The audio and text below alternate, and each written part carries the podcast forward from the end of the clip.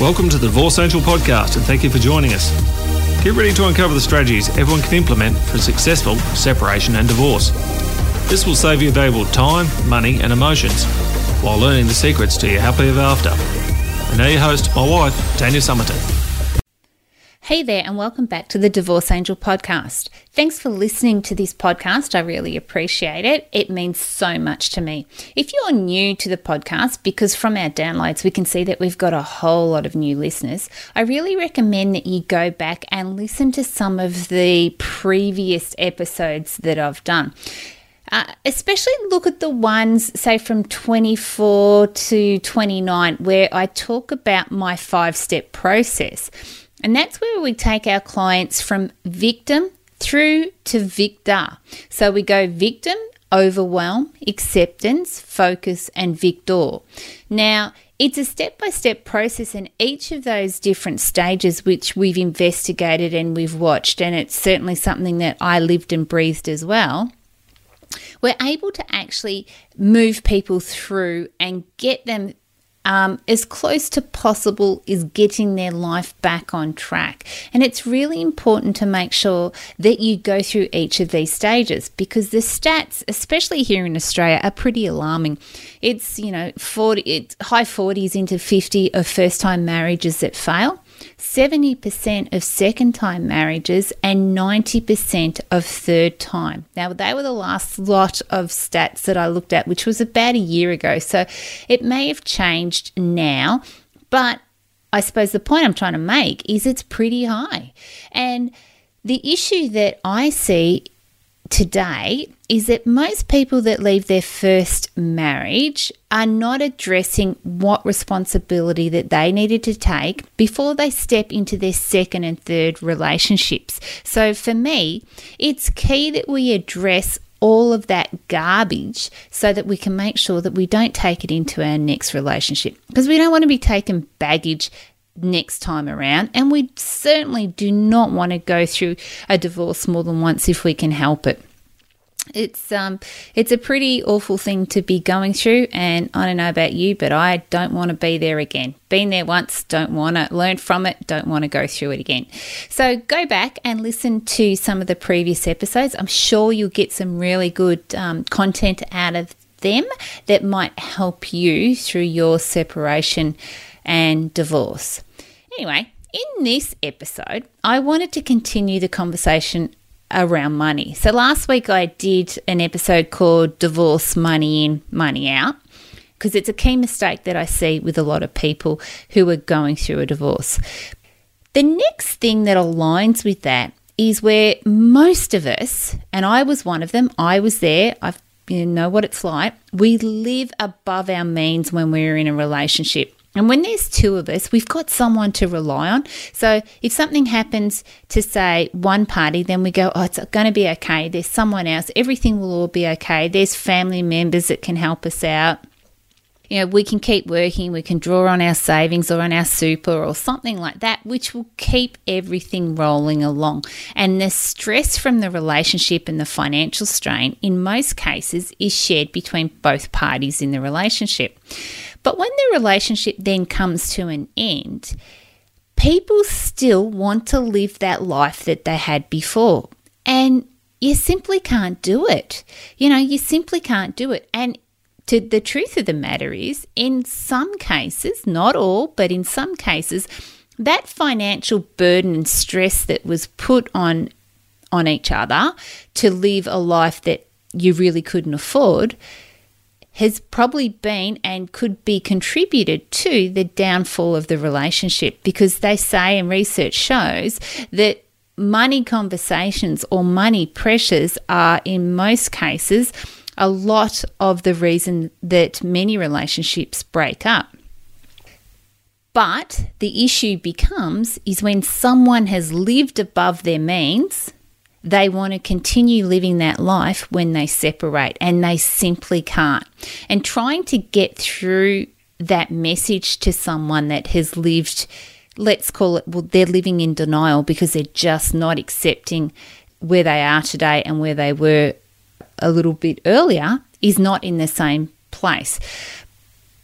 The truth is they could never ever really afford to have been where they were before anyway. Like they were living so far above their means that it was just putting so much pressure on both parties and it contributed to the downfall of the relationship. So many people living beyond their means as couples have, have had issues managing their finances. Someone was telling me because I have a lot of friends and colleagues that are financial advisors, and they were saying that some of the most ridiculous things that they see like people are earning such a lot of money and good on them they work hard but they spend such a lot of money and pretty much like the topic I was talking about last week with money in and money out. It's not about what we earn, it's about what we spend. And if we're spending more than what we're bringing in, then we've got a real issue. So, what I do with a lot of my clients when we do our strategy is we look at the current income that they've got and what their outgoings are, and can they actually afford to stay where they are currently living? Are they living well and truly above their means? Should they be looking at getting a new job or, or moving somewhere differently? Is the rent or the mortgage that they're paying in their current accommodation far too much? And does that mean that they need to move? And that's a really hard thing for someone to deal with, especially if you weren't the instigator of the marriage breakdown and then all of a sudden you're thrown into this emotional turmoil of my relationship is over and now I also have to move from my home and take my children this is when we really get into that victim mentality of you know, this isn't fair. How did I find myself here? Why did this happen to me? Uh, like I've been through that as well. I know what it's like, but it's certainly a place that we all seem to go to because it's where I suppose we have to we go there because it makes us feel okay at that stage and it and it makes us go this isn't my fault. I shouldn't be here. It's not my responsibility once we move out of that that victim into the next steps of the five stages, it's really where we pick our socks up and we can make a better life. And it's funny how whether I use the word the universe or whatever it is that you believe in, it's funny how sometimes these things slap us in the face just to make us well and truly aware of the path that we were going down really was not getting us to where we, we needed to be. And sometimes the debt and the financial strain that we put on a relationship, we've moved so far down the track that it's too hard then to turn around and to go back. Like we're in so much financial stress that to sort of turn around and say, no, we are we're selling this, we're going to move out of here. People can't do it. And I look back now and I was one of them, like lived on an acre and a half, had a tennis court and a pool, the kids at the, the fancy school, you know, two expensive cars in the driveway. To even contemplate that my standard of living, living needed to change because of my relationship breakdown was just another heartache to bear. But my story is that we you know, we sold that house and I moved into a rental property. And at the time, and I'm not giving financial advice, everyone needs to do what is right for them. But when we sold that house and the little bit of money I got, my friends and family were saying, right, well, you need to go and buy your own house now for you and the kids to live in. And I knew that that was a turning point. I sensed it deep inside of me that this is a turning point that I can go and do what everyone else seems to be doing, or I can do it differently. And I wanted to be doing it differently. And I made a choice of doing as much homework and due diligence on the richest people in the world, how they got rich, what they, they were doing to get rich. And at that particular time, it was it was around property. So I purchased three investment properties with that money. Now, I'm not saying that that might be what's right for you, but that was what I did. And that's what made me be able to deal with what I'd gone through.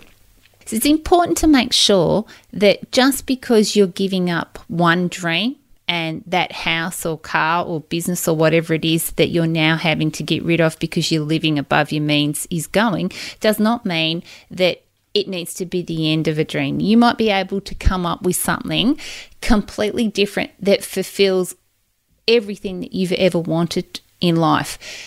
And the thing that I learned was once I got rid of the stress from the big house and all of the the other consequences that come with that. So the amenities, the keeping the pool clean, um, cleaning the tennis court, all those sorts of things. Once they were gone, my life got simpler, and that's the key here. If we can simplify our life, what happens is in our mind we have the ability to think of other bigger possible dreams or wishes that might be able to come true. Because if we get to the crux of us as human beings, we come into this life with nothing and we will leave with nothing. Is it worth the fight and the anguish and the heartache over an asset or over a life that we lived previously that we have to keep and maintain now? And from my experience, it's simply not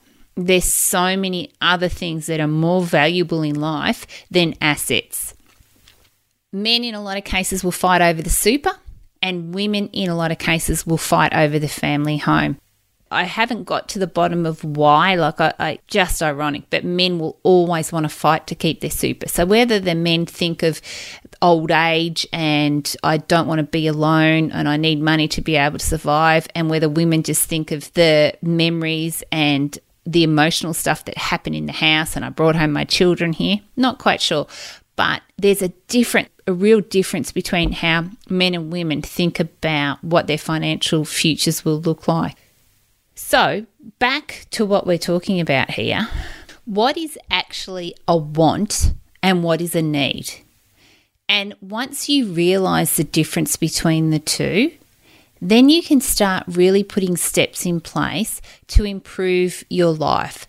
But spending time, energy, and emotions worrying about having to sell an asset or not being able to live the life you used to live can just deplete you of energy. And at the end of the day, the outcome, like I spoke about last week, will probably be the same whichever path you take. So, if you are living above your means and you need to sell something, whether you struggle to hold on to it and keep it right now and you've got to sell it in a year from now, or whether you bite the bullet and do it now, knowing that it's inevitable, isn't that the best thing to do? So, a story about a client of mine, she was I would say she she was difficult to deal with. In hindsight, I probably should have seen some of her behaviors and just to be honest, like her behaviors weren't the nicest to her ex-husband. And we were working with her. Now, there was no doubt in in our minds. And when I did her budget and did her serviceability for loans and just looked at the upkeep of the house, she should not have kept the house. The house was in in a pretty up and coming area. It was worth quite a lot of money, but for her, I could see that it was just about the win. She didn't care really about where she lived. She had all these stories and excuses as to why she wanted to stay in their house. But ultimately, if you looked at it from the facts in front of us, the house was in a little bit of disarray. It needed some work. She was already when it looked at her budget, she was pretty much living above her means. But she was adamant that she had to keep the house. Now, if something goes wrong with that property, say the hot water service goes, or the pool heater goes, or the front fence falls over, whatever, she's got no rainy day money. She's got no way of fixing any of those assets. And she used her children as an excuse to say, No, I want my children to stay in their home. The funny thing was, is that because of the woman that she was becoming over the course of this divorce, the kids were trying to actually remove themselves a little bit from her because they could see that her behavior towards their father wasn't the best. So, in the end, we were able to achieve what she wanted to achieve, and she got the house that she wanted. But will she be happy? No because she's not that sort of person. She had to win the fight and she won the fight. She got the house and that's what she wanted.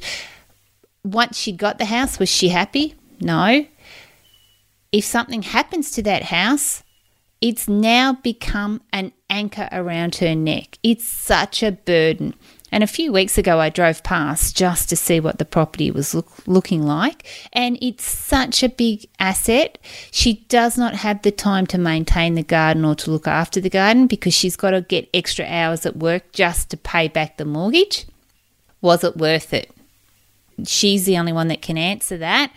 Is that where I would want to be? No way. There's certainly no way that I would want to do that everyone gets the the chance to think about what their future looks like and don't live in this denial that you have to stay where you've always stayed, that you have to have what you've always had, that now that your identity has changed because you no longer have those assets that you had before, you are not the same person. Who's to say that things for you don't improve?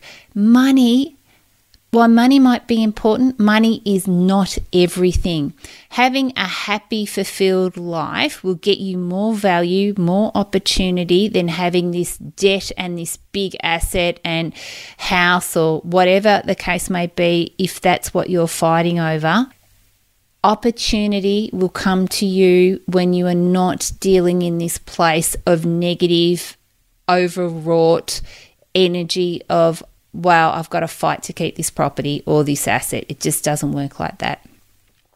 So set up a budget, go back and review what you can and can't afford. Ask yourself truly, is this asset that I really want over everything else? Is it worth the fight? What other opportunities? And go back to last week's podcast and listen to Woman 2, how she just, she knew that at some stage she would have to sell the house and she made the decision right there and then. And there's such a difference in that sort of thinking. That thinking comes from a place of power because you are choosing your destiny, not being, not having it forced upon you. And having a real clear picture of what you want now that your relationship is finished, it can be the start of an amazing future for you. If there's anything I can do to help you on this subject, please let us know. Send us a message or an email. We'd love to, or I'd love to answer it. I get emails from clients now or listeners, and I'd love to be able to help you if I possibly could. That's it for this week. I hope it's been of some assistance, but please don't live in denial and do not live above your means. It's not worth it. There's such an amazing life out there for you, but you've got to do it from where you truly can afford to start and you can build whatever you want to build. All right, I'll talk to you next week, but have the most amazing week, and I'm sending all of my love and wishes. Bye for now.